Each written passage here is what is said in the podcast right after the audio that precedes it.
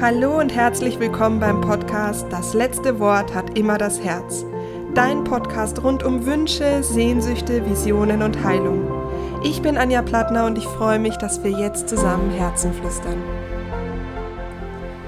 Ja, heute erwartet dich eine Folge, die es so noch nicht gab. Und zwar habe ich mit der Jeanette Schwanke eine Folge aufgenommen, die sowohl ähm, ein Gespräch ist über unsere Reise der letzten sechs Monate, denn Jeanette ist bei mir im 1 zu 1 Coaching. Sie nimmt dich mit auf ihre ganz eigene, rohe, hochauthentische ähm, Reise, was denn so in ihrem Kopf los gewesen ist, was sich verändert hat durch die therapeutische Arbeit, durch die Coaching-Arbeit. Da nimmt sie dich mit, so wie ich es eigentlich noch nie irgendwo gehört habe, ähm, 100% ehrlich und kein, sie nimmt kein Blatt vorm Mund und sie nimmt dich einfach mit, wie es in ihrem Kopf denn so ausgesehen hat. Und dann ist es so, dass äh, dazwischen ein Teil ihrer nicht veröffentlichten Podcast-Folge ist, nämlich die Folge der inneren Rebellin. Wenn einfach mal ihre innere Rebellin ohne Zensur frei Schnauze erzählen darf, was ihre Gedanken sind.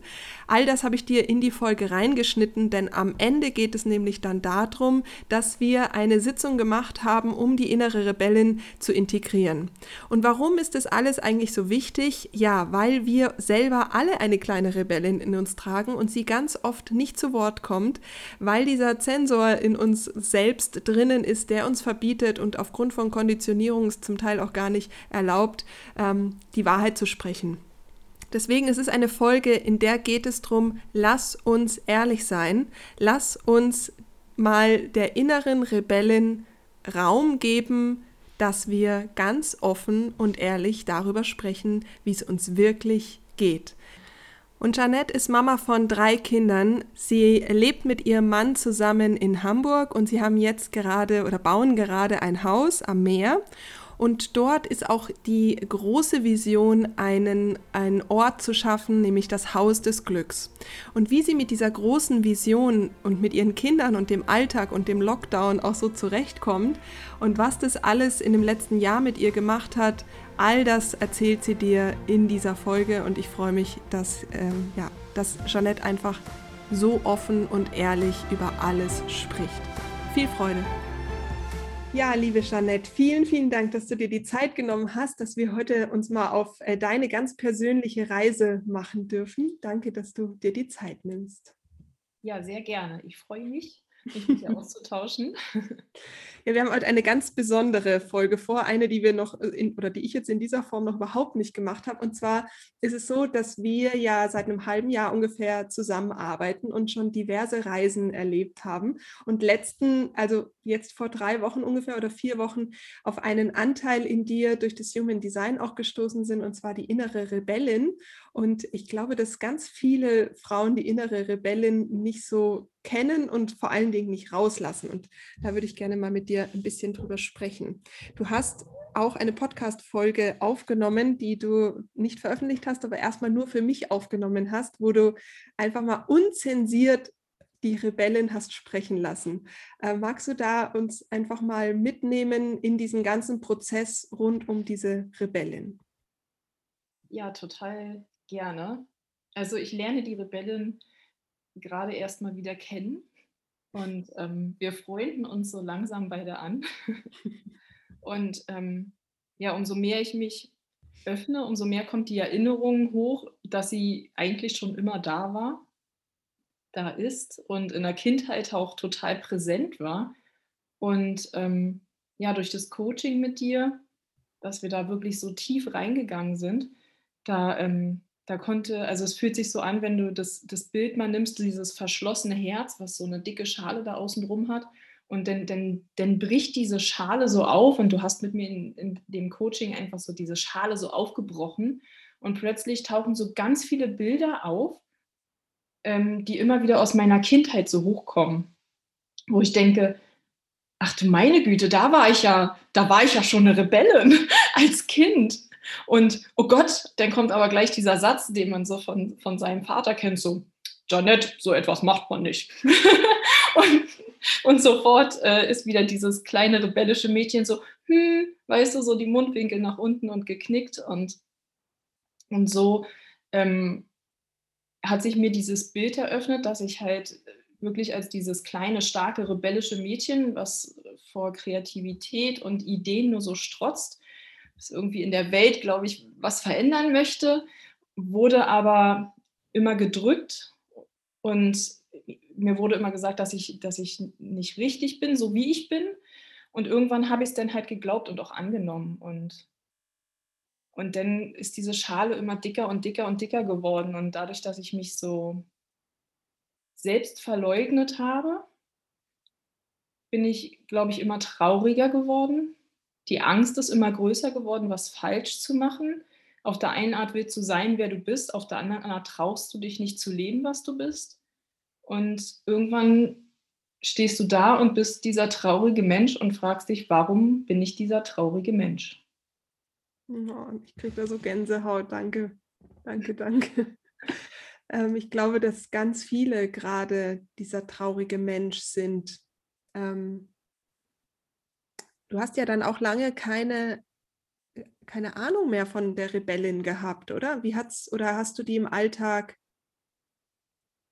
die Seite, die du jetzt gerade wieder neu kennenlernst, hast du die denn im Alltag, ist dir die öfter begegnet oder eher nicht? Ich würde sagen, sie ist mir in der Form von Wut begegnet dass ich ähm, oft schnell wütend war und dann gar nicht wusste, warum. Mhm. Und dann habe ich ähm, gegen andere Menschen geschossen, gegen mich selbst, gegen meine Eltern und habe alles und jeden dafür verantwortlich gemacht, warum was nicht so ist, wie ich es haben will. Und ähm, diese und hat, ich habe hab diese Wut gar nicht verstanden, ich habe sie gar nicht greifen können. Und seit du diese ähm, Rebellen mit mir geöffnet hast, ähm, verstehe ich plötzlich, also das ist ja jetzt, glaube ich, eine Woche ungefähr her, dass es so offen ist. Und in dieser Woche kommen ja auch Momente der Wut hoch und dann spüre ich diese Wut und jetzt verstehe ich sie aber. Jetzt denke ich so, ah, ich brauche jetzt nicht sauer auf mein Kind sein, weil es irgendwas gemacht hat, was mich getriggert hat, sondern ich darf jetzt verstehen, ich möchte gerade kurz meine Ruhe haben. Und dann darf ich auch zu meinem Kind offen und ehrlich sagen, du, Mami braucht jetzt mal zehn Minuten alleine, weil wir haben Lockdown und sind immer zusammen. Und jetzt ziehe ich mich mal zurück.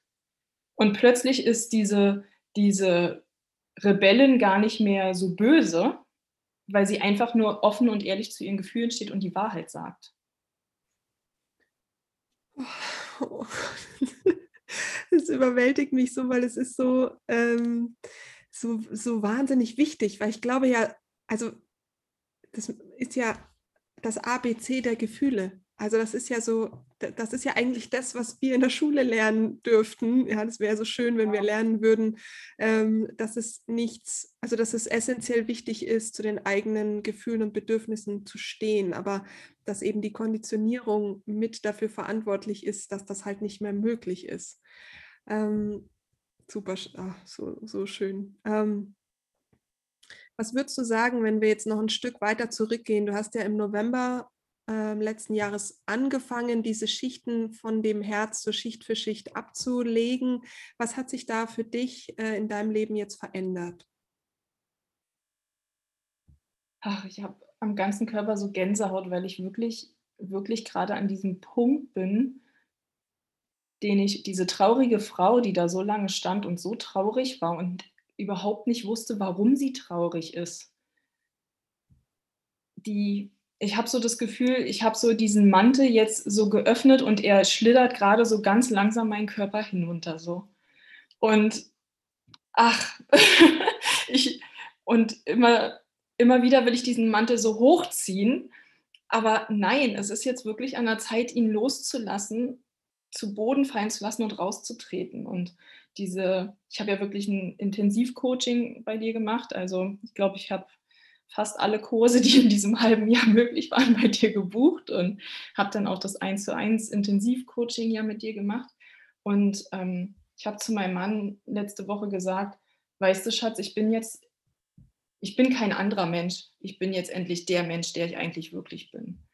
Und du hast mein Leben so gewandelt. Du hast mir so geholfen, so laufen zu lernen. Und ich, ich bin so un unglaublich dankbar, dass du mir diese Kraft gegeben hast und mir gezeigt hast, welche Kraft in mir steckt. Du hast mir gezeigt, wer ich wirklich bin. Und ich, ich kann das noch gar nicht. Es ist gerade so echt dieser Mantelpunkt halt, ne? Und das ist. Ja, ich glaube, dass das ja auch so ungewohnt ist, oder? Du bist ja so viele Jahre diesen Mantel gewohnt. Und, ja. ich, und ich glaube, also wenn ich mich zurückerinnere, ich habe immer noch Momente, wo ich dann sage, Mantel, wo bist du? Es war so viel einfacher mit dir. Ja. Dann muss ich ja nicht in die Verantwortung und dann darf ich in meinem Opfer sein und meine Geschichte, die ich mir immer erzählt habe, die darf ich dann weiterleben. Wo bist du denn? ähm, dieser Mantel, äh, der, der hat ja auch eine, ja, der hat mich ja auch zu dem gemacht, wer ich dann jetzt in dem Moment äh, bin. Ähm, und trotzdem bin das nicht ich. Also ich bin ja nicht der Mantel, ich bin ja drunter. Und ja. ich habe ich hab immer in meinen Reisen, wenn ich ähm, das gemacht, also wenn ich meine eigene Arbeit gemacht habe, dann war das immer so, als wäre so eine Meerjungfrau in so einer Sporttasche eingeschlossen und dass man den Reißverschluss von dieser Sporttasche aufmachen muss, von dieser Geschichte, und dass sie rausspringen kann in das Wasser und plötzlich ist da eine ganz neue Welt. Und das, ja, überfordert manchmal dann auch irgendwie so ein bisschen so, wow. Ähm, geht es dir auch so? Also, dass du einfach zwischendurch ein bisschen überfordert bist mit diesem, mit dieser neuen Welt. Ja, genau. Genauso fühlt es sich an. Deswegen, ach, schnell mal wieder den Mantel hoch oder nicht. Nein, jetzt, jetzt darfst du neu, mir das auch zu erlauben. Jetzt wirklich mein Potenzial zu sehen und mich nicht schlecht zu fühlen, wenn ich zu, mich gut sehe Ne? Das ist ja auch, wenn du die ganzen Jahre dich äh, eher negativ betrachtet hast, dann ist es ja jetzt total, ähm, ja, ich, ich, ich darf mich toll finden. Wahnsinn. Und, und plötzlich kommen die Gefühle hoch und ich, ich spüre das Gefühl und ich weiß genau, was es mir sagen will und muss nicht mehr andere dafür verantwortlich machen. Dieses ganze Neue, das diese ganzen Blasen, die jetzt um mich rum sind und jetzt erkenne ich die alle, jetzt sehe ich die alle und mhm. ja, das, das überfordert auch oft. Und trotzdem lebe ich ja auch noch in dieser Welt. Also ich habe drei Kinder, ich bin verheiratet, äh, das klassische Bild. Und ich lebe ja halt nun mal da auch in dieser, in dieser Welt, so wie sie da draußen ist. Ja. Und dann denke ich oft, Mann, es wäre halt auch einfacher, wenn ich es nicht sehen würde. und wenn der Mantel dann wieder äh, mit Kapuze und Schal und, äh, und der Reißverschluss von deiner Sporttasche wieder zu wäre, dann, dann, dann wäre das doch viel, viel einfacher. Aber aber ich wäre halt nicht so glücklich. Oh, das, ich wollte gerade sagen, das Glück würde dann halt leider fehlen. Weil das Schöne ist ja, also schön und tragisch ist es ja, wir sperren zwar die Traurigkeit oder eben die Wut oder was auch immer dann alles, wir sperren das, was Unangenehmes raus es, ist, äh, es tangiert einen in, dem, in der Sporttasche nicht oder wie auch immer, ja. welches Bild man nimmt. Problem ist, auch die Freude ist nicht da. Auch die tiefe Liebe, die bedingungslose Liebe, die Freude an den kleinen Dingen äh, und auch die, die Freude am Gehen. Weil das Schöne ist ja, du hast ja diese ganz, ganz große Vision ja auch schon vorher gehabt. Also die hast du ja schon immer in dir getragen. Du bist ja auch manifestierender Generator. Das heißt, du kannst diese großen Bilder ja auch sehen, diese Pyramiden. Und du hast diesen großen Wunsch von diesem von diesem Haus gehabt oder hast ihn ja immer noch, dieses Haus des Glücks. Genau. Und jetzt äh, kannst du ja dadurch auch nicht nur den Weg gehen, sondern auch die Freude, glaube ich, der einzelnen Schritte. Ist ja auch nochmal ein Unterschied, oder? Also nicht immer nur diese Vision zu haben, sondern sie auch zu gehen. Ja, total, weil ich ja, also vorher habe ich ja immer nur das Ziel gesehen und das war für mich erstens unerreichbar weil ich ja mich viel zu klein gefühlt habe. Warum kriege ich so einen großen Traum, wenn ich doch so klein bin? Was soll ich schon in der Welt bewirken? Und ähm, dann war es für mich auch immer nur, also solange ich das Haus des Glücks nicht erschaffen habe, kann ich halt auch nicht glücklich sein. Punkt. Mhm. Und ähm, dieser Satz, der hindert mich ja total am Hier und Jetzt und an wirklicher Lebensfreude. Und dann sind ja alle Faktoren in meinem Leben immer Hinderer daran, äh, glücklich zu sein, weil ich ja das Haus deswegen noch nicht erschaffen habe. Und jetzt sehe ich halt, dass ich durch jeden Schritt, den ich für das Haus gehe, ähm, auch einen Schritt zu mir selbst wieder gehe. Also es ist immer mehr so diese Blume, die erblüht und ähm, ich bin so dankbar für jeden einzelnen Schritt. Und würde ich diesen einzelnen Schritt nicht gehen, würde ich nicht wieder diese Erfüllung und diese Freude spüren. Und jetzt, ähm, also ich freue mich so auf diesen Weg. Ich, ich sehe so das erste Mal diesen Weg dahin, wo ich so diese ganzen Blumen an der Seite sehe. Und jetzt will ich sie auch erstmal einsammeln. Jetzt will ich nicht sofort ans Ziel. Ich will, ich will den Weg gehen. Ich will Erfahrung sammeln. Und ich glaube, wenn ich dann irgendwann wirklich vor diesem Haus stehe, dann dann bin ich ein ganz anderer Mensch, aber nur durch diesen Weg. Würde jetzt jemand morgen an der Tür klingeln und sagen, hier ist das Haus des Glücks, schenke ich Ihnen jetzt, dann hätte ich, hätte ich, da, es fehlt was. Mhm. Voll schön. Ja. Ähm, und du hast ja auch, ein großes Thema war ja auch, dich zu zeigen. Ja. Also in dem, äh, in dem letzten halben Jahr dann jetzt nicht nur zu deiner Vision zu stehen, sondern dich auch auf diesem Weg dorthin zu zeigen, wer du wirklich bist. Magst du da noch ein bisschen was drüber erzählen? Weil ich glaube, das ist ja, also das ist ja ein Kernthema, was so viele Frauen haben, die Angst, sich zu zeigen, zu dem zu stehen, was man gern machen möchte. Magst du da noch ein bisschen was drüber erzählen? Ja, total gern. Die, ähm, die Geschichte, die, die wird noch geschrieben oder die wird gerade geschrieben. Ne, so. Es ist, ähm, finde ich, immer wieder ähm, eine Herausforderung, mich wirklich so zu zeigen, wie ich bin. Und ähm, da könnte ich noch mal den Bogen gerne so zur Kindheit äh, ziehen. Ich weiß noch immer, dass es bei, bei uns nicht erwünscht war, dass ich im Garten etwas laut gesagt habe, weil dann hätten es ja die Nachbarn hören können. Und ähm, diese Illusion, die hier in unserer Welt so entstanden ist, dass alle vor der Tür so perfekt sind, ja, dass jede Mutter den perfekten Kuchen zum Elternabend mitbringt, dass wir bei Social Media die perfekten Fotos äh, zeigen und keiner weiß, ob du 100 Fotos gemacht hast, um dieses eine perfekte Foto zu kriegen. Und ähm, ja, ähm, probiere gerade das, das Bild zu fassen, so für mich. Ich wünsche mir so, so sehr, dass wir Frauen aufhören, diese, diese perfekte Illusion zu erschaffen. Also nicht nur wir Frauen, die Männer machen das auch und unsere Kinder bringen wir da durch unser Vorleben dahin. Aber dass es endlich aufhört, dass wir anfangen, ehrlich zu sein, dass wir, dass wir die Tür offen lassen, wenn es scheiße ist und dass wir ehrlich sagen, wenn wir uns nicht gut fühlen und dass, ähm, wenn wir ein Neugeborenes haben, dass wir dazu stehen, dass wir schlecht geschlafen haben und heute nicht so gut drauf sind, dass wir aufhören, immer ständig diese Maske aufzusetzen, dieses, ich sage immer so gerne, diese, dieses fakes Grinsen. so, ich möchte, dass wir es abnehmen. Ich möchte, dass wir ehrlich uns zeigen. Und ich liebe es, ich, ich lerne es gerade zu Hause so total. Also ich übe das mit meiner Familie ganz, ganz doll, mich so zu zeigen, wie ich bin. Und ich liebe es, wenn meine Kinder mir das denn spiegeln. Die setzen das ja immer sofort um. Und die dann zum Beispiel reinkommen und sagen so, Mama, das, was du gerade gesagt hast, hat im Herzen wehgetan. Und dann stehst du erstmal als Mutter da und denkst so, oh Gott, hat sie das gerade wirklich gesagt? Und dann bin ich so furchtbar stolz, dass sie es gesagt hat. Weil ein Glück, sie traut sich, mir zu sagen, was ihr im Herzen wehgetan hat. Und dann kann ich mich zu ihr hinknien und ihr das erklären und Verständnis zeigen. Und so kann ich auch Verständnis mir zeigen.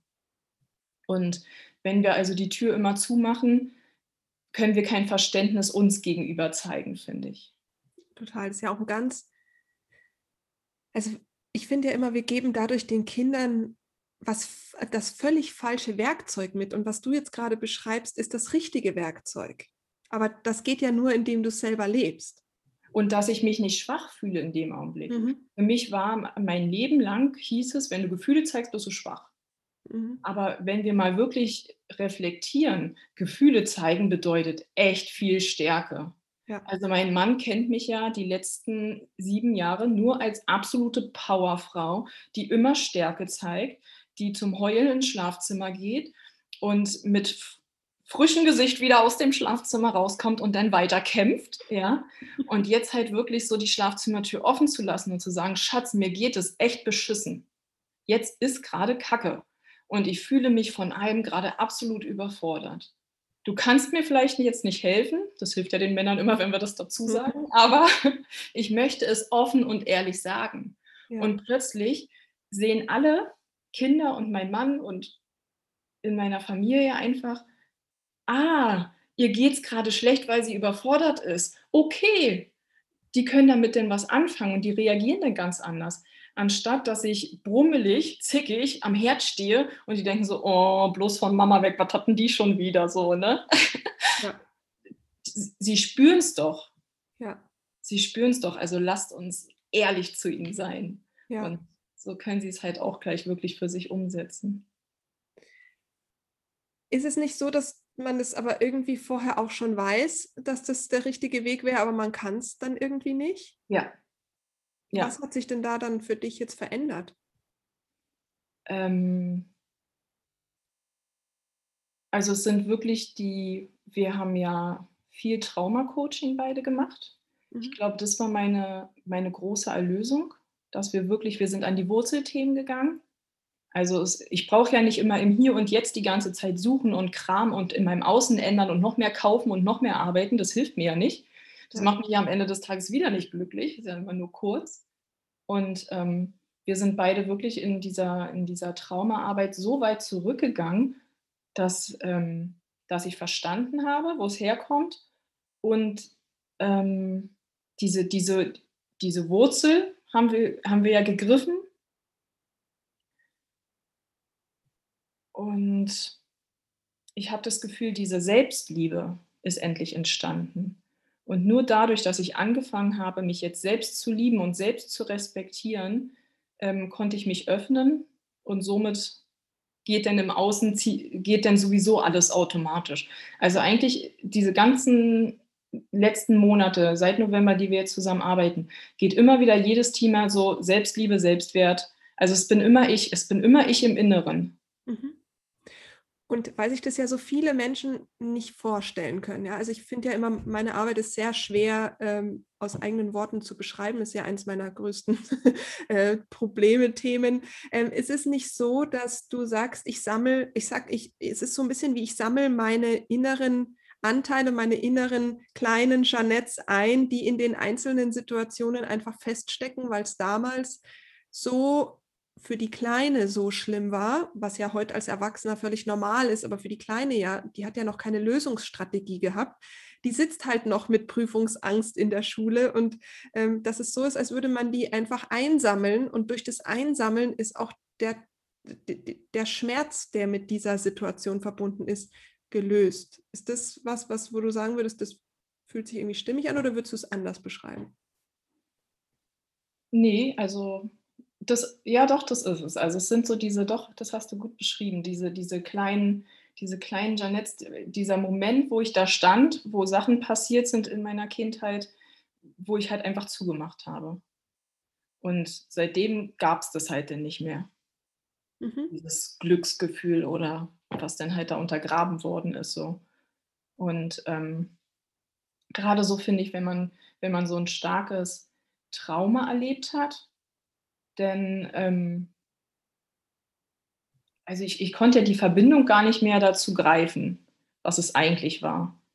Ich bin ja mit, mit, mit 13 von meiner Mutter verlassen worden und das war für mich immer so, ja, sie ist jetzt halt nun gegangen. Es war schlimm, aber für mich war das Problem nicht so groß, dass ich jetzt gedacht hätte, dass ich dadurch ein Trauma erlitten habe. Ne? Meine Eltern haben sich halt getrennt und bei mir ist nicht der Vater gegangen, sondern die Mutter. Und ähm, jetzt reiß dich mal zusammen, ne? Und jetzt gehen wir auch hier weiter. Wie lange will ich jetzt noch an dem Drops lutschen? So. also, also ihr wisst schon, warum ich so ein Fan, Fan von Jeanette bin. Ich liebe deine Podcasts und ich, ich freue mich so, wenn du genau in dieser Sprache mehr sprichst, weil genau so ist es. Genau diese Gedanken. Ich glaube, dass jetzt gerade ganz viele mitgelacht haben, weil sie sich erkennen, ja genau, ich habe jetzt vielleicht nicht gesagt der Drops, aber ich habe halt ein anderes Wort. Aber genauso ist es, dass du halt sagst, ja, da muss, also da muss ich halt jetzt durch, jetzt machen wir halt weiter, aber nicht verstehen, was auf seelischer Ebene da der Schmerz ist. Ja, total. Ich glaube auch, das kann man nicht, wenn man also alle, die jetzt zuhören und sagen, ja, ich versuche das kognitiv irgendwie eine Verbindung zu bekommen, geht nicht, weil das ist emotional im Herzen und das kriegen wir vom Kopf her nicht mhm. verstanden. Nur wenn wir in der Situation sind, dann kriegen wir es verstanden, weil wir dann eben in dem Moment Kopf und Herz wieder verbinden, glaube ich. Genau.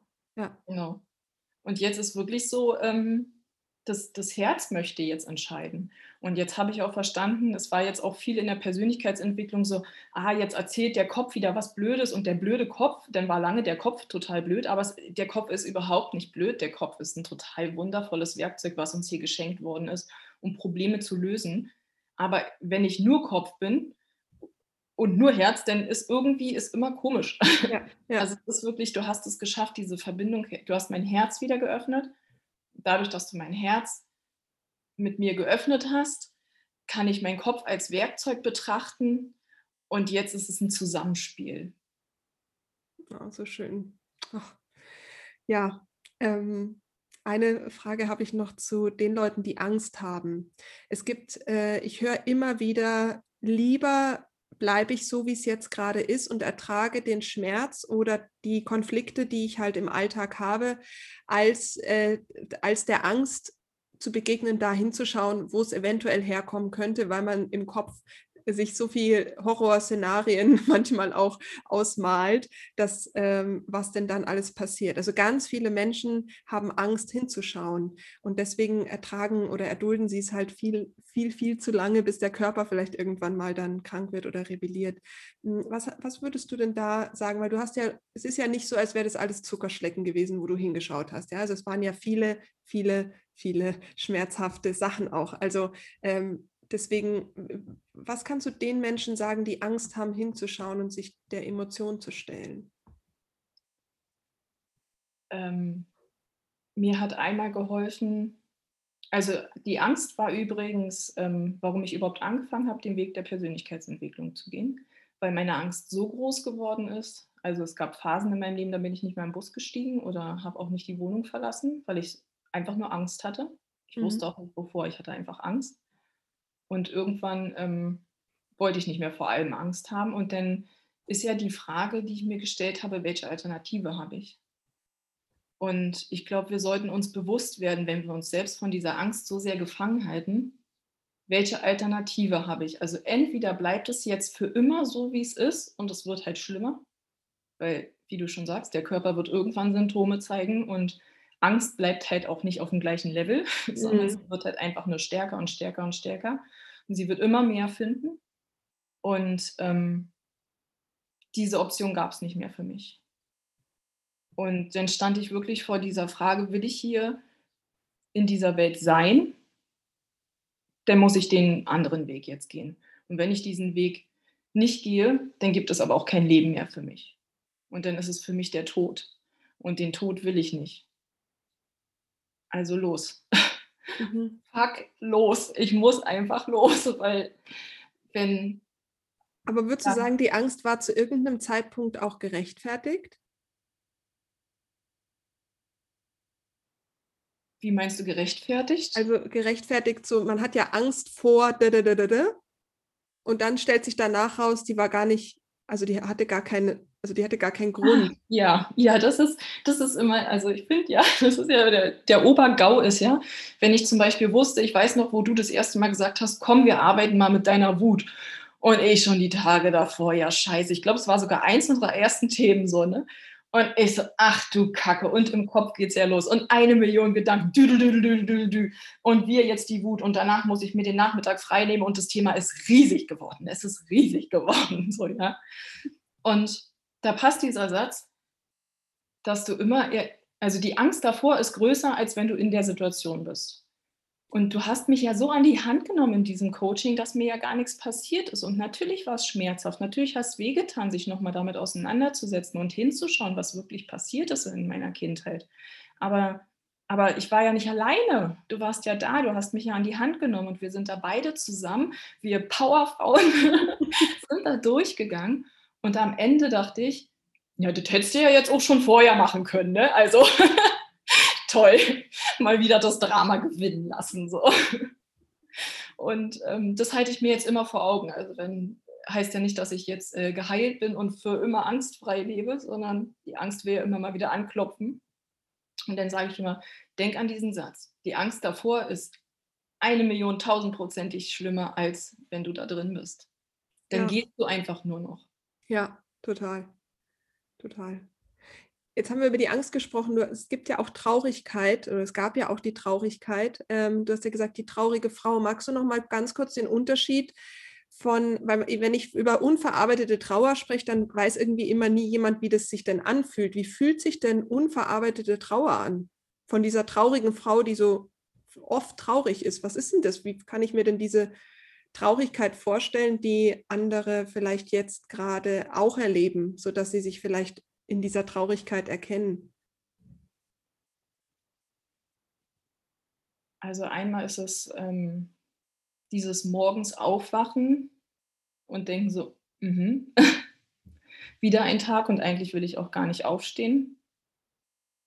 Mich selbst überhaupt nicht zu verstehen, mich überhaupt nicht zu wissen, was ich überhaupt will in dieser Welt und was mich glücklich macht.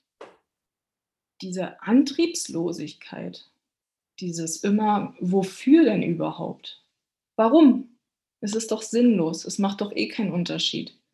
Und dieses jeden Tag das Gleiche, jeden Tag die gleichen Gedanken, jeden Tag das gleiche Hindern an Traumleben führen, jeden Tag an Verständnis für mich selbst.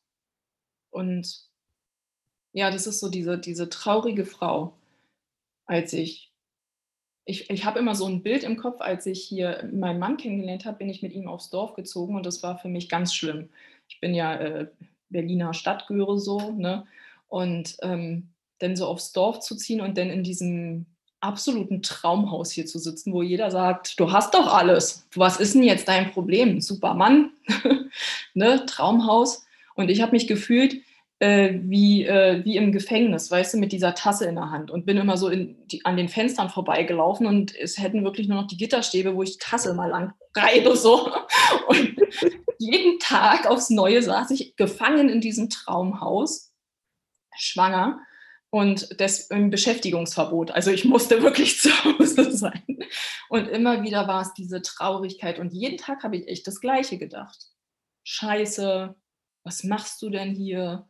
Und ich konnte es nicht greifen. Warum bin ich denn nicht glücklich? Ich habe doch alles, was mir, was mir andere sagen, was ich brauche zum Glücklichsein. Mann, Haus, schwanger. Jackpot oder nicht. Aber, aber kein Glücksgefühl. Einfach nur Leere und Unverständnis. Warum? Mhm. Und dann würdest du sagen, dass wenn du dem eine Farbe gibst, dass das eher mal so grau, grau in Grautöne ist, dieses Bild? Und dass du dann nach der Arbeit den Pinsel nehmen konntest und die Farbe, die drunter liegt, wieder von diesem Grau wegrubbeln, wie dieser Aquarellrubbel, den man dann so wegrubbelt und plötzlich ist die Farbe da? Oder wie, wie hat sich das dann gewandelt? Ja, total.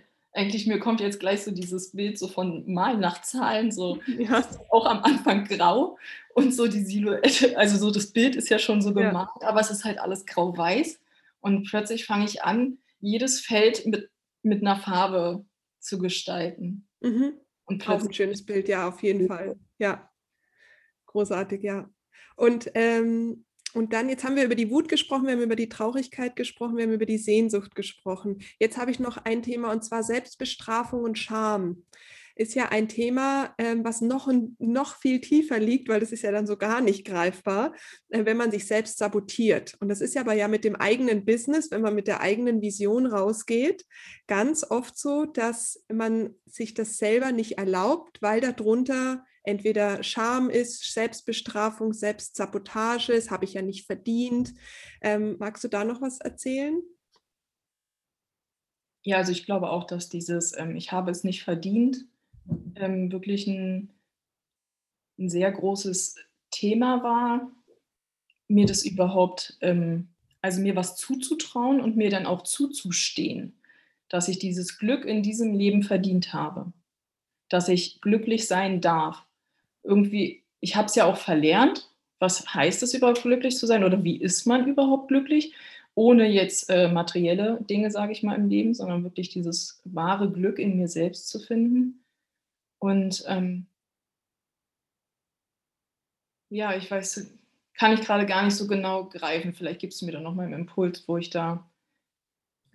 Es ist ja so, also ich habe immer das Bild im Kopf, dass du wie ein Porsche bist im sechsten Gang, aber extra die Handbremse anziehst und nur mit dem dritten Gang oder sogar im zweiten nur fährst, weil da halt noch Glaubenssätze sind, wie ich habe es ja gar nicht verdient. Oder ähm, ich selber ähm, sabotiere mich, weil ich eben mich so schäme für Dinge, die ich getan habe oder die mir passiert sind oder so, dass dann eben ich nur mich mir selbst erlaube, im zweiten Gang zu fahren. Ja, ja, das stimmt. Und vor allen Dingen ähm, dieses schlechte Gewissen. Also ich habe ja ein unglaublich großes schlechtes Gewissen. Ähm, ich habe ja drei Kinder und so einen großen Traum zu haben mit drei Kindern, das ist einfach echt äh, gemein von mir, sagt mein Kopf dann oft. Wie kannst du nur? Du könntest jetzt auch einfach warten, bis deine Kinder ausgezogen sind. Und dann übernimmt immer dieses schlechte Gewissen so das Ruder. Und ich weiß gar nicht, ob das schlechte Gewissen von mir erschafft worden ist, um mich zurückzuhalten. Mhm von meiner wahren Größe. Und ähm, es ist auch so, da kommt auch wieder so ein bisschen die Angst. Ich habe Angst vor meinem Potenzial. Und ähm, wenn ich dann erstmal losgelassen bin, dann hui, was da alles passiert und was ich alles erlebe. Und das ist alles so groß und bunt und viel und laut und ja, da ist alles so dabei von der ganzen Gefühlspalette so. Ne? Und dann mhm übernehme ich halt aber auch dann Verantwortung für mich. Das ist ja dann auch so ein Thema. Vorher habe ich ja auch immer eine Ausrede. Weißt du, wenn es mir nicht gut geht und ich eigentlich eine schlechte Kindheit hatte und ich wurde von meinem Partner schlecht behandelt und ich habe eine Million Ausreden, die mir ja in meinem Leben passiert sind, damit ich nicht mein volles Potenzial leben kann, dann habe ich immer eine Ausrede, es nicht zu tun. Und ja. ähm, die ist ja manchmal auch ganz praktisch, um es nicht zu tun. Aber Mittel und Wege zu finden, heißt halt wirklich auch eigenverantwortlich zu handeln. Und ja. will ich denn wirklich halt glücklich sein? Will ich denn mir wirklich ein Traumleben erschaffen? Will ich mich von meinem Herzen führen lassen? Das heißt halt wirklich auch loslassen. Absolut loslassen, Kontrolle abgeben. Ich gehe ja immer, wenn ich jetzt in, in was Neues mich wage, um das Haus zu erschaffen, oder an mir zu arbeiten, dann gehe ich ja immer in eine Situation rein, die ich vorher nicht kenne. Und dann denke ich, hui, mache ich das, will ich das, ne? Und dann kommt ja. alles hoch. Also ja. es ist halt wirklich loslassen und dann muss ich danach halt Eigenverantwortung übernehmen für das, was auch da passiert ja. oder da ist. Ja, ja, und ich glaube, dass das halt ein ganz großes Thema ist, ist diese, die, die Opferthematik, die einfach, ich würde mal sagen, fast jede Frau einfach in der DNA schon drin hat. Einfach auch deswegen, weil ähm, das ja einfach eine sehr, sehr lange Prägung ist, dass wir Frauen einfach sehr, viel, sehr viele Opfer sind. Natürlich die Männer auch. Äh, es ist aber noch so ein Tabuthema, dass die Männer Opfer sind. Ähm, also ich glaube, dass das Wort Opfer und Männer wird nicht oft in einem Satz zusammen äh, in ja. den Mund genommen, ähm, ist aber genauso da, ähm, da da, da braucht es vielleicht noch ein bisschen, aber es geht ja darum, dass, dass Frauen aus dieser Opferrolle auch aktiv rausgehen. Jetzt hast du ja auch transgeneratorisch äh, Traumata aufgelöst. Magst du da noch ein bisschen was erzählen? Weil das können sich ja noch viel weniger Leute vorstellen, was das eigentlich bedeutet kommst aber auch mit Knallerfragen. Ne? Also das ist ja alles spontan übrigens. Ne? Ich habe hier keinen Zettel vor mir. Ich auch nicht. Ich auch nicht, aber ich, aber ich habe mir gerade gedacht, dass so die, die, was du gerade beschrieben hast, diese Opferthematik und Ausreden für uns, vor allen Dingen für Frauen, ähm, für die Männer genauso, nur da ist es noch nicht so, mh, hm, da, da, ist es noch nicht so gesellschaftskonform, da ist es noch mhm. äh, normaler oder so, ich weiß auch nicht. Aber dass Frauen einfach aufhören, sich diese Geschichte auch zu erzählen und ähm, eben in diese Verantwortung ge zu gehen. Und ich glaube, das ist ja gerade, also in meiner Arbeit jetzt letztes Jahr so viel hat was mit der Geschichte der Oma, der Geschichte der Mama, wie unsere, ja. wie unsere Mütter aufgewachsen sind, wie unsere Omas aufgewachsen sind, dass die Väter nicht da waren, was da alles eben passiert ist. Ähm, da spricht nur auch nicht, also da spricht man einfach noch nicht so viel drüber und deswegen ken kennen viele einfach auch gar nicht, die, also sowieso nicht die Zusammenhänge, aber auch erst recht nicht die Arbeit. Jetzt hast du es ja ein bisschen erlebt. Wie würdest du denn das so ein bisschen einfach mal beschreiben? Wie fühlt sich das an, mit den Geschichten der Vorfahren zu arbeiten? Ja, das ist, das ist Wahnsinn. Also dieses Feld und sich überhaupt zu öffnen dafür, was ist früher alles passiert und was trage ich denn wirklich noch von früher in mir. Ähm, am Anfang war das erstmal für mich ähm, auch so, was ist das denn für ein Blödsinn? und ähm, also ich komme ja nicht aus einer spirituellen Familie oder jetzt ne, Persönlichkeitsentwicklung oder sowas, das ähm, kannte man jetzt nicht. Und ich habe mit ziemlich viel Aufstellungsarbeit ähm, auch gearbeitet.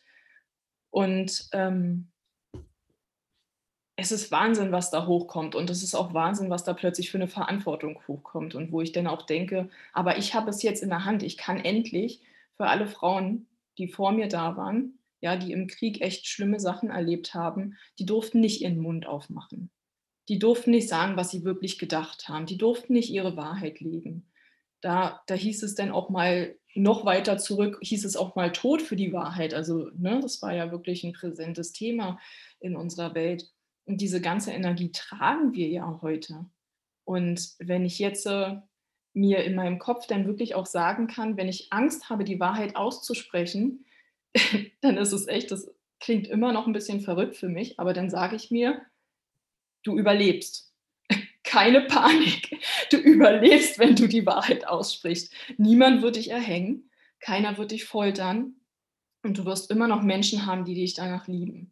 Und ähm, ich glaube, ich habe ein, hab ein schönes Beispiel. Ich habe ähm, meiner Mutter gestern Abend sie hatte mir was geschrieben, das hat mein Gefühl verletzt. Und ähm, in unserer Familie, wie gesagt, hat man ja nicht über Gefühle gesprochen. Und ähm, ich habe dann zurückgeschrieben, Mama, du hast damit gerade mein Gefühl verletzt. Und ähm, dann kommt ja immer erstmal so,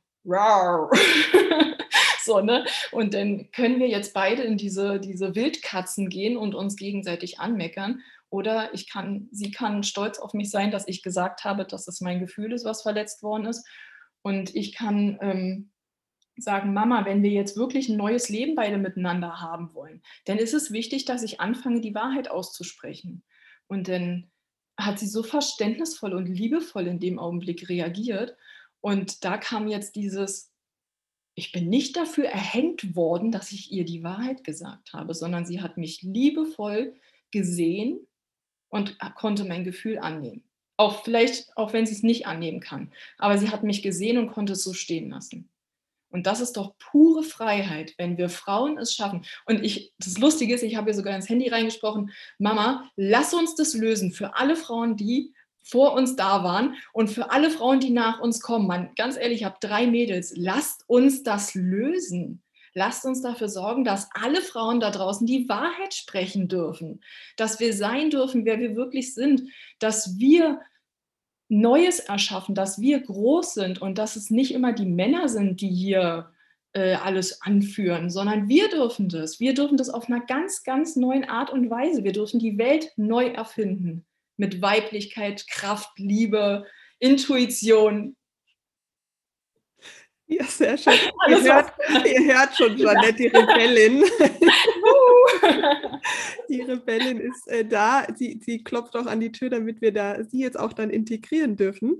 Ähm, denn einen Punkt habe ich noch nur für alle, die das, äh, die sagen, ja, ich würde auch gern so mit meiner Mama sprechen. Äh, deine Mama hat natürlich auch mit dir zusammengearbeitet. Ähm, das ja. heißt, sie versteht auch, wenn du sowas sagst. Also das ist ja auch das, was ganz wichtig ist, weil gerade unsere ähm, Eltern ja auch durch das, dass entweder sie Kriegsenkel waren, äh, Kriegskinder, Kriegsenkel oder eben dazwischen sind, dass eben ja, dass, dass es auch darum geht, die Gesetze von damals zu verstehen, war, warum eben damals nicht über Gefühle gesprochen wird, weil das hätte dann ein Tsunami an Gefühlen bedeutet, äh, mit denen vielleicht viele nicht umgehen konnten. Also das finde ich ist auch immer so ein wichtiger Punkt dieser Arbeit, die Sichtweise oder die, die Gesetze, unserer Eltern in der Erziehung auch zu verstehen, damit wir verstehen, warum ja, die Dinge so sind, wie sie halt heute sind, aber wir haben halt die Möglichkeit, sie auch zu wandeln. Und das ist das, was du gesagt hast, auch für unsere Kinder. So. Ja, genau.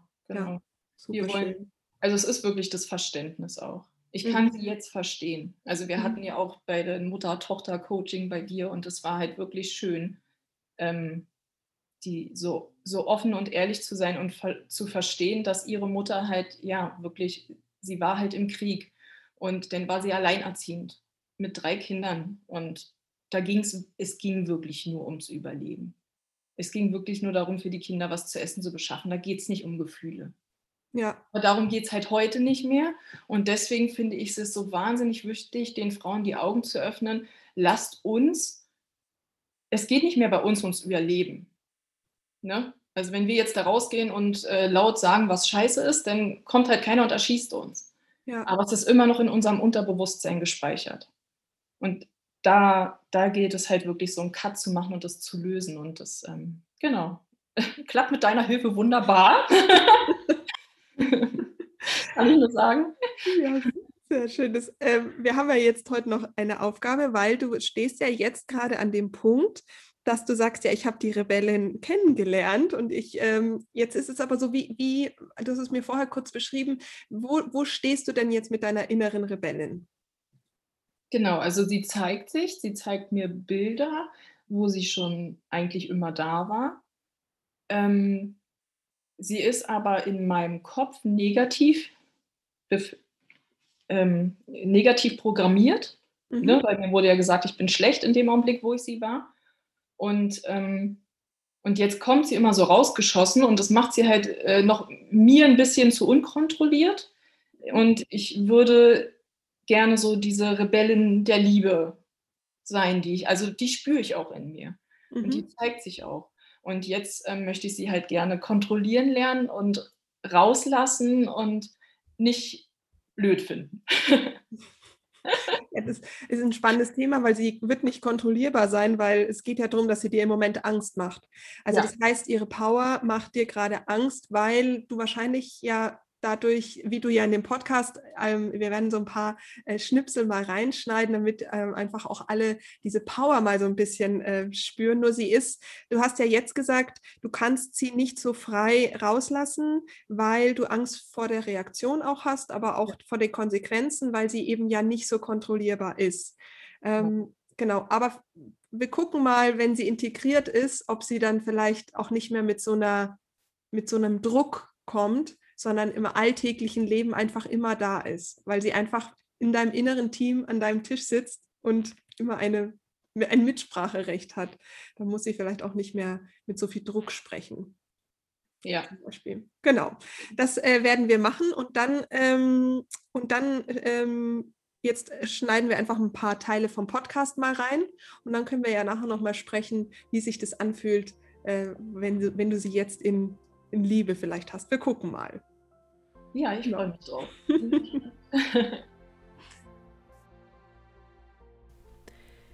Nun gebe ich ja, der Rebellin in Jeanette das Mikrofon und sie spricht frei Schnauze, sagt sie ja immer. Ähm, einfach ihrem Gefühl nach, sie hat quasi die Rebellin unzensiert einfach mal sprechen lassen. Nach unserem Coaching hat sie mir das dann geschickt nur für mich, aber wir haben darüber gesprochen, das jetzt auch zu veröffentlichen, weil so viel Wahrheit drin steckt und so viel, was wir Frauen uns eben, viele von uns nicht eingestehen. Und dadurch, dass es einfach so pure, powerful und voller Lebensfreude ist, ähm, gebe ich jetzt der inneren Rebellin mal den Raum. Viel Freude mit Jeanette. Ähm, ja, ist meine Energie denn gegen mich selbst gegangen? Mann, wieder muss ich mal wieder das anders sehen als andere. Wieder muss ich mal wieder kämpfen. Und warum stehen die ganzen anderen Mütter nicht auf? Wie können die ihren Kindern das antun? Sieht es denn überhaupt keiner? Wie kann man denn nur so blind der Gesellschaft hinterherrennen? Oh, diese ganzen Masken, die die aufhaben und alle tun so, als wenn es okay ist und in Wirklichkeit finden sie es scheiße. Und ja, also diese, dieser ganze Kampf ist in mir losgegangen. Und, ähm, und ich schieße dann halt immer oder habe oft in der Vergangenheit in, gegen das falsche Thema geschossen. Und zwar gegen die Menschen, die sich dagegen noch nicht wehren können, weil sie vielleicht einfach noch nicht so weit sind, sich zu trauen, sich zu öffnen, mutig zu sein, ihre Meinung zu sagen. Und halt auch gegen mich selbst, weil ich diesen Anflug denn von der Rebellin habe, aber dann abbreche. Weil ich irgendwann merke, so, ah, ich habe zu wenig Menschen, die mit mir mitgehen und dann breche ich halt auch wieder ein. Und dann sollte ich doch lieber wieder meinen Mund halten. Und ähm, es wäre doch dann für alle besser und einfacher, wenn ich dann einfach meinen Mund halte. Und schon gehe ich wieder dann zurück in mein Schneckenhaus. Und ja, heute in meinem Coaching ist es irgendwie der helle Wahnsinn. So, also wir haben übers Business gesprochen und wer bin ich und welche Kunden möchte ich anziehen. Und ähm, ja, es ist Wahnsinn für mich dabei rauszufinden, einfach, dass ich diese Rebellin bin. Ich bin das. Und ich darf auch weiter kämpfen und ich darf auch weiter den Weg gehen. Und wenn mich Dinge ankotzen und ich denke, dass sie anders gemacht werden sollten für mich und meine Familie, dann darf das auch einfach sein. Warte mal kurz, ich. Und, ähm, und nicht, dass ich dann mich falsch fühlen muss und dass ich nicht richtig bin und dann höre ich wieder auf zu kämpfen. Und ja, das ist so ein krass geiler Durchbruch gerade für mich. Und ich kann es wirklich nur jeder Frau, jedem Mann, jedem Kind, allen da draußen empfehlen, ein Human Design zu machen, von sich erstellen zu lassen und ähm, sich erklären zu lassen, wo liegen deine Stärken, wer bin ich eigentlich wirklich und ähm, du kriegst so viel Sanftheit mit dir selbst und alles, was ich immer schon gespürt habe, ja, diese, ich habe immer so wahnsinnig krasse Ideen in meinem Leben und die sind aber immer gleich groß, weißt du? und, und dann denke ich immer so, Mann, und schon wieder ist der Traum so groß, dass er für mich überhaupt nicht zu erreichen ist. Dann lasse ich es lieber. Und dann ploppt wieder der Traum auf oder wieder ein anderer auf und immer wieder ploppen irgendwelche Träume in meinem Leben auf, wo ich jedes Mal denke, fuck, da bin ich zu klein für. Das kann ich einfach nicht umsetzen in diesem Leben. Und dieses Coaching, ja, meine Mentorin haben mir heute gezeigt, dass ich nicht zu klein bin. Ich bin nicht zu klein dafür. Ich sollte einfach nur mal mein ganzes Potenzial sehen. Ich sollte mal meine ganze Kraft sehen. Ich sollte meine ganze Programmierung sehen, die ich habe und die mir zeigt, dass ich dafür geschaffen bin, diese Sachen wirklich in die Welt zu setzen. Und dass ich nicht weiterhin meine Augen davor verschließen sollte, sondern dass ich genau so wie ich bin, meine Träume, meine Vision, meine ganzen Gedanken, das ist, das ist alles richtig so, wie es ist. Es ist genau so gedacht, weil ohne diese Gedanken und Träume wäre ich halt nicht ich wenn, wenn wir immer uns für das, was wir eigentlich wirklich sind, als falsch ansehen und lieber in unserem kleinen Kämmerchen bleiben und auf Nummer sicher und der Angst folgen, denn, denn können wir nicht werden, wer wir wirklich sind und nicht leben, wer wir wirklich sind. Und dann werden wir immer wieder gefrustet sein und immer wieder an diesen Punkt kommen, wo wir so, nee, alle scheiße. Ach, ich weiß auch nicht, was mich glücklich macht. Ach, irgendwie ist doch langweilig. Ich meine, wie wollen wir Abenteuer leben in unserem Leben, wenn wir Angst vor dem Abenteuer haben? Und als ich das erste Mal gehört habe, dass in mir Abenteuer angelegt ist, das war schon von, vor ein paar Jahren, und äh, ganz ehrlich, ich habe den Mann für verrückt gehalten. Ich und Abenteuer dachte ich so, ja klar. Ich traue mich nicht mal alleine irgendwie in den Flieger zu steigen, aber ich bin für Abenteuer gemacht. Definitiv. Er wird auf jeden Fall recht haben. Und als ich denn das erste Mal wirklich alleine in den Flieger gestiegen bin und innerhalb von einer Woche eine Reise geplant habe, und alleine weggeflogen bin, ähm, habe ich erst mal gemerkt, was in mir steckt und was für eine Kraft da in mir ist. Und natürlich hat sich das alles total komisch angefühlt und ich habe, weiß Gott, mich gefreut, als zufällig äh, ich dann erfahren habe, dass meine Freundin äh, auch in dem gleichen Flieger ähm, sitzt und auch zu der Reise fährt. Und ich, ich wurde dann quasi auch belohnt für meinen Mut und ja, wie wollen wir, wir wollen immer wissen, was uns glücklich macht, wir wollen immer wissen, wer wir wirklich sind, aber, aber wir dürfen uns halt auch dafür öffnen. Und solange wir uns dafür nicht öffnen und der Angst folgen und unseren Mund nicht aufmachen und nicht sagen, was wir wirklich denken, denn ja, wie wollen wir denn, wie wollen wir es denn erreichen? Wie wollen wir es denn schaffen? Und ja, da gnaddelt sie, mein kleine, meine kleine Maus. Ich nehme sie mal wieder hoch. Ja, und deswegen ähm, war das für mich heute wirklich ein grandioses Coaching. Und plötzlich hat sie gesagt, denk mal an deine Kindheit zurück und betrachte mal die Geschichten jetzt äh, aus der Kindheit heraus. Und, und plötzlich schaue ich zurück und sehe dieses kleine Mädchen, was von ihren Eltern äh, gesagt kriegt, es, es soll draußen in der Öffentlichkeit nicht laut sprechen, es soll, wenn ich, wenn ich Streit habe, dann lieber nicht ansprechen, lieber den Mund halten und ähm, bloß nicht draußen, bloß nicht draußen irgendwie auffallen oder so, schnell wieder in die Tür hinein und Tür zu machen, damit bloß keiner mitkriegt, was wirklich ist. Ja, und das Kind in mir dachte nur, oder das Kind, was ich war, was ich, was ich in mir noch habe, das dachte nur so, was? Nein! Ich will sagen, was ich denke und das sehe ich überhaupt nicht ein und ich habe rebelliert und, und da war sie schon, diese kleine Rebellin, die sich, die tausend Ideen in ihrem Kopf hatte und die am liebsten alle leben und umsetzen wollte und als unser Haus damals gebaut worden ist, weiß ich noch, der ganze Garten war voller Hügel von dieser ganzen Erde, die so ausgehoben worden ist. Und diese ganzen Hügel waren für mich nicht einfach Erdhügel. Es war für mich eine Landschaft von von Abenteuer. Ich konnte, ich habe da Spiele gespielt. Jeder Hügel war eins meiner Pferde. Ich habe auf den Hügeln gesessen und bin geritten und ich habe da meine Abenteuer sind in meinem Kopf da abgelaufen, wenn ich da rumgerannt bin und ja, mich selbst verwirklicht habe, meine Träume, meine, das, was ich in dem Augenblick da gesehen habe in meinem Kopf, das konnte wahrscheinlich kein Mensch nachvollziehen. Die dachten wahrscheinlich, was macht dieses kleine verrückte Mädchen zwischen diesen Erdhügeln? Aber für mich, für mich war es die Kulisse. Und mein Kinderzimmer, meine leere Kinderzimmerwand war, war das Publikum von meinem Theater. Und ähm, ja, ich habe mir eigene Musicals aufgedacht und stand vor dieser leeren Wand und ja, da saß aber für mich mein Publikum und der Boden meines Zimmers war meine Bühne und ja, Wahnsinn, Wahnsinn, was plötzlich diese eine Erkenntnis, ich bin eine Rebellin und ich bin dafür da, das ist aber nichts Schlimmes, ich habe es halt immer negativ gesehen. Ich habe es immer negativ gesehen, dass wenn mir, wenn ich irgendwo auf Arbeit war und da ist mir was Negatives aufgefallen, wo ich dachte, Mensch, warum sagt denn keiner was?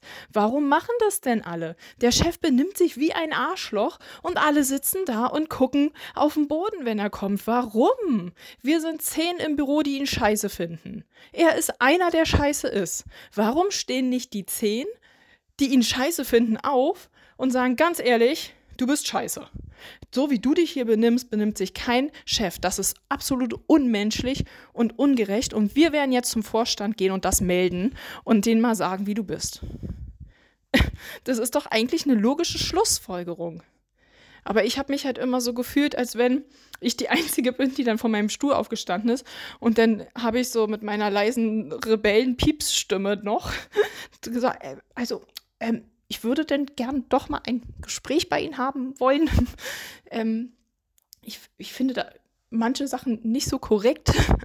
Und äh, was habe ich, ja, dann hatte ich einen tyrannischen Chef mir gegenüber sitz, sitzen, der einfach völlig ausgerastet ist, was ich mir denn wage und rausnehme. Und ähm, ja, bin heulend wieder raus und dachte, gut, ähm, hätte dir auch klemmen können.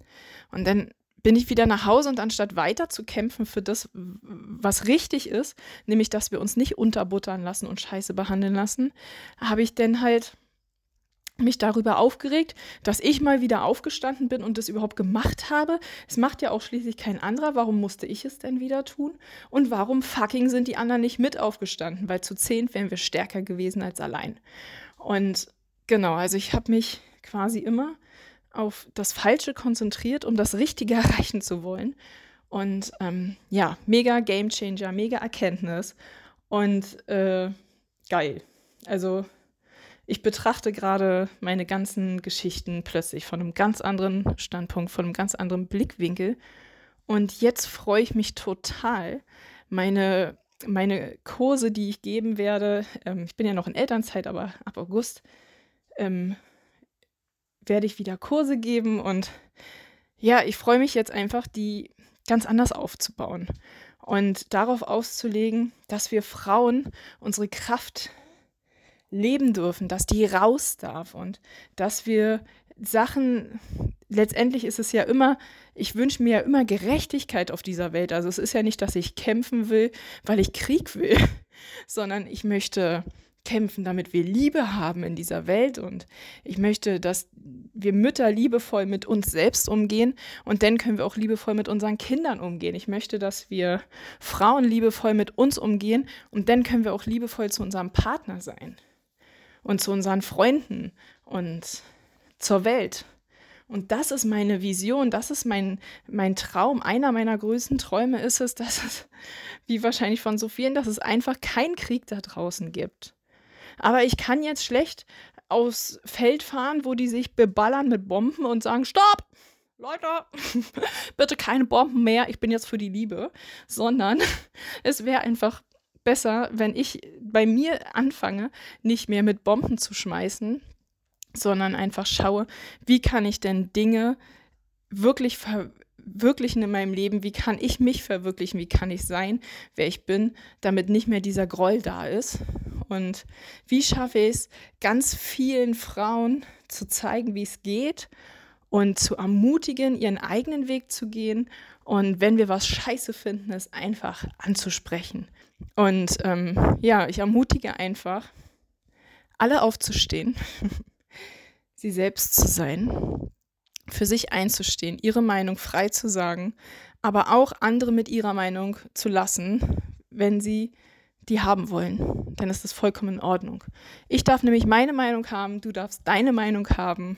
Und so leben wir alle gemeinsam unsere Wahrheit. In diesem Sinne, wuhuhu, grüß die Rebellin in mir, die Rebellin in dir. Und ich wünsche dir noch einen wunder, wunderschönen Tag. Bis bald, deine Janet.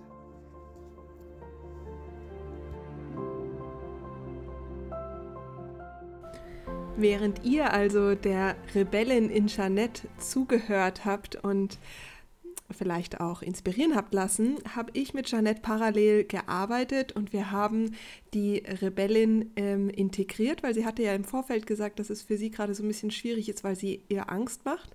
Und wie dann jetzt äh, das Coaching für sie oder die, die, die Sitzung quasi für sie äh, war, das erzählt sie dir jetzt. Sie war ja nur deswegen nicht so präsent, weil du Angst vor dem Verlust hattest, wenn du deine, wenn du sie rauslässt und deine Meinung sagst, was sich ja gerade rausgestellt hat. Magst du da vielleicht noch mal zwei, drei Worte dazu sagen, wie es dir jetzt auch geht nach der nach der Arbeit. Ist ja was ganz Ungewöhnliches, jetzt gleich darüber zu sprechen. Ja, total. Ich bin noch, ähm, ich bin noch ein bisschen benommen und in mir, aber ähm, es ist ein total schönes Gefühl und ähm, es zeigt wieder, ich wäre da überhaupt gar nicht drauf gekommen. Also das Thema, was sich jetzt da gezeigt hat, ähm,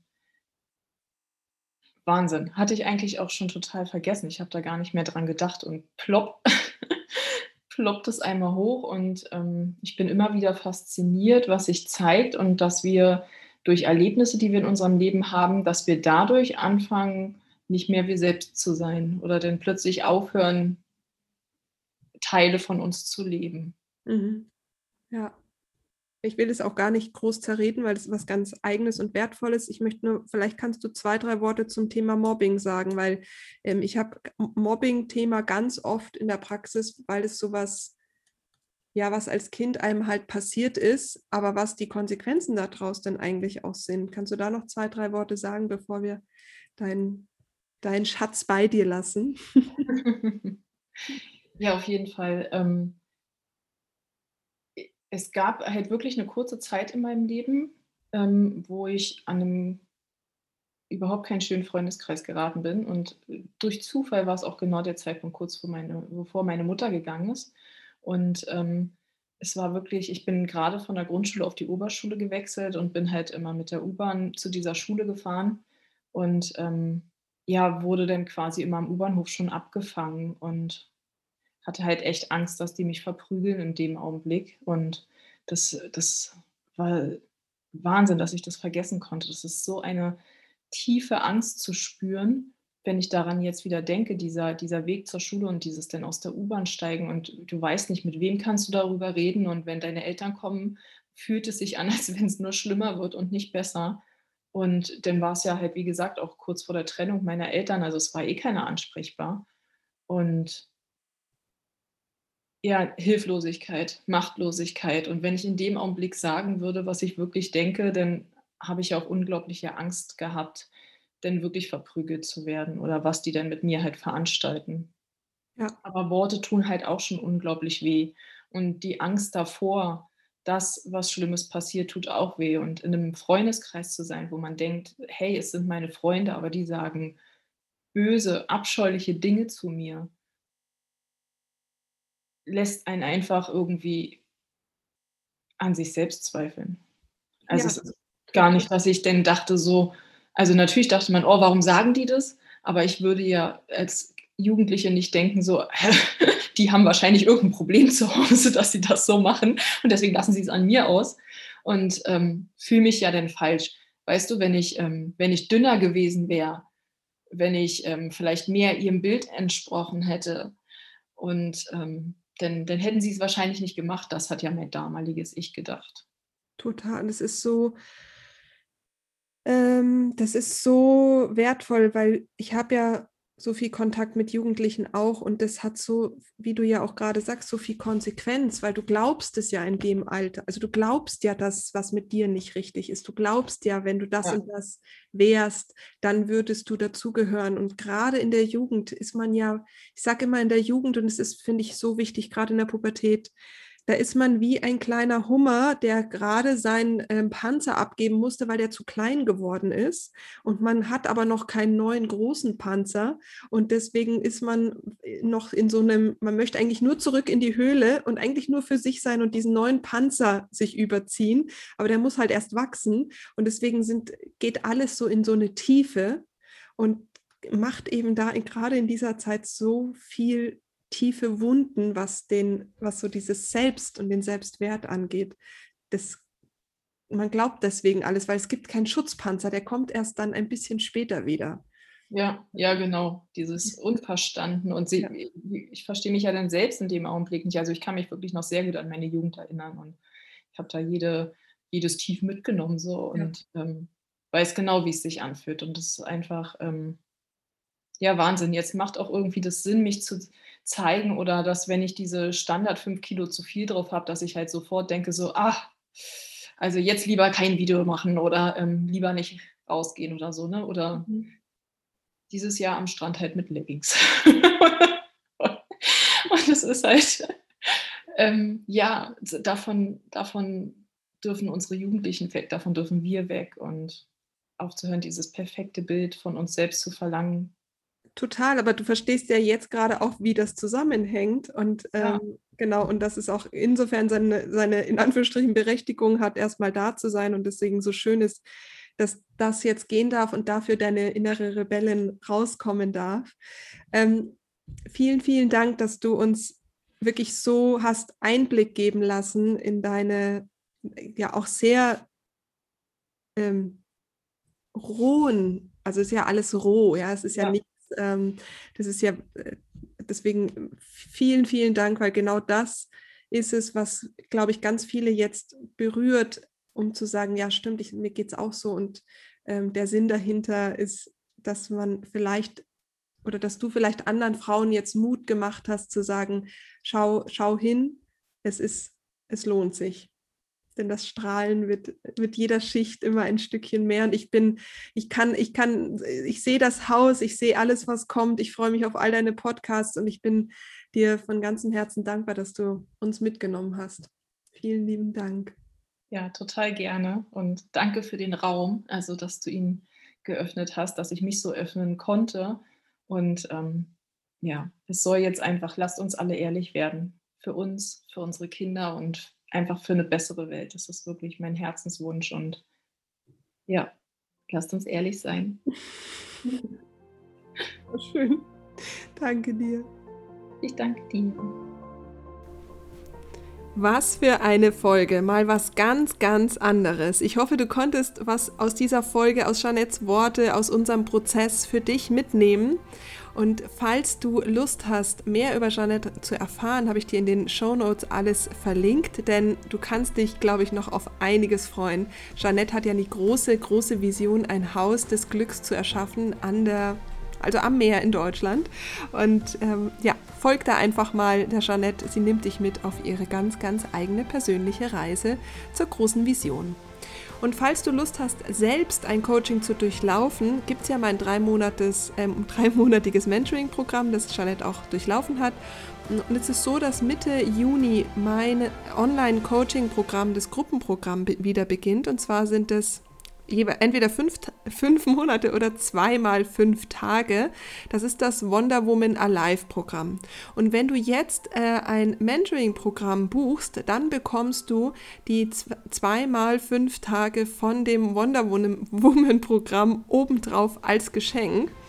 Es gibt es gerade nur bis zum 22. Juni in diesem Zeitraum ähm, ja, in Kombination, weil einfach das zweite Mal im Jahr jetzt das ähm, Gruppencoaching anfängt, das wiederum die Jeanette auch durchläuft. Also, falls du da Fragen hast, melde dich gerne. Ansonsten ist alles mit verlinkt und ich wünsche dir jetzt ja einfach einen wunderschönen Tag. Lass dir gut gehen und alles, alles Liebe. Bleib gesund. Deine Anja.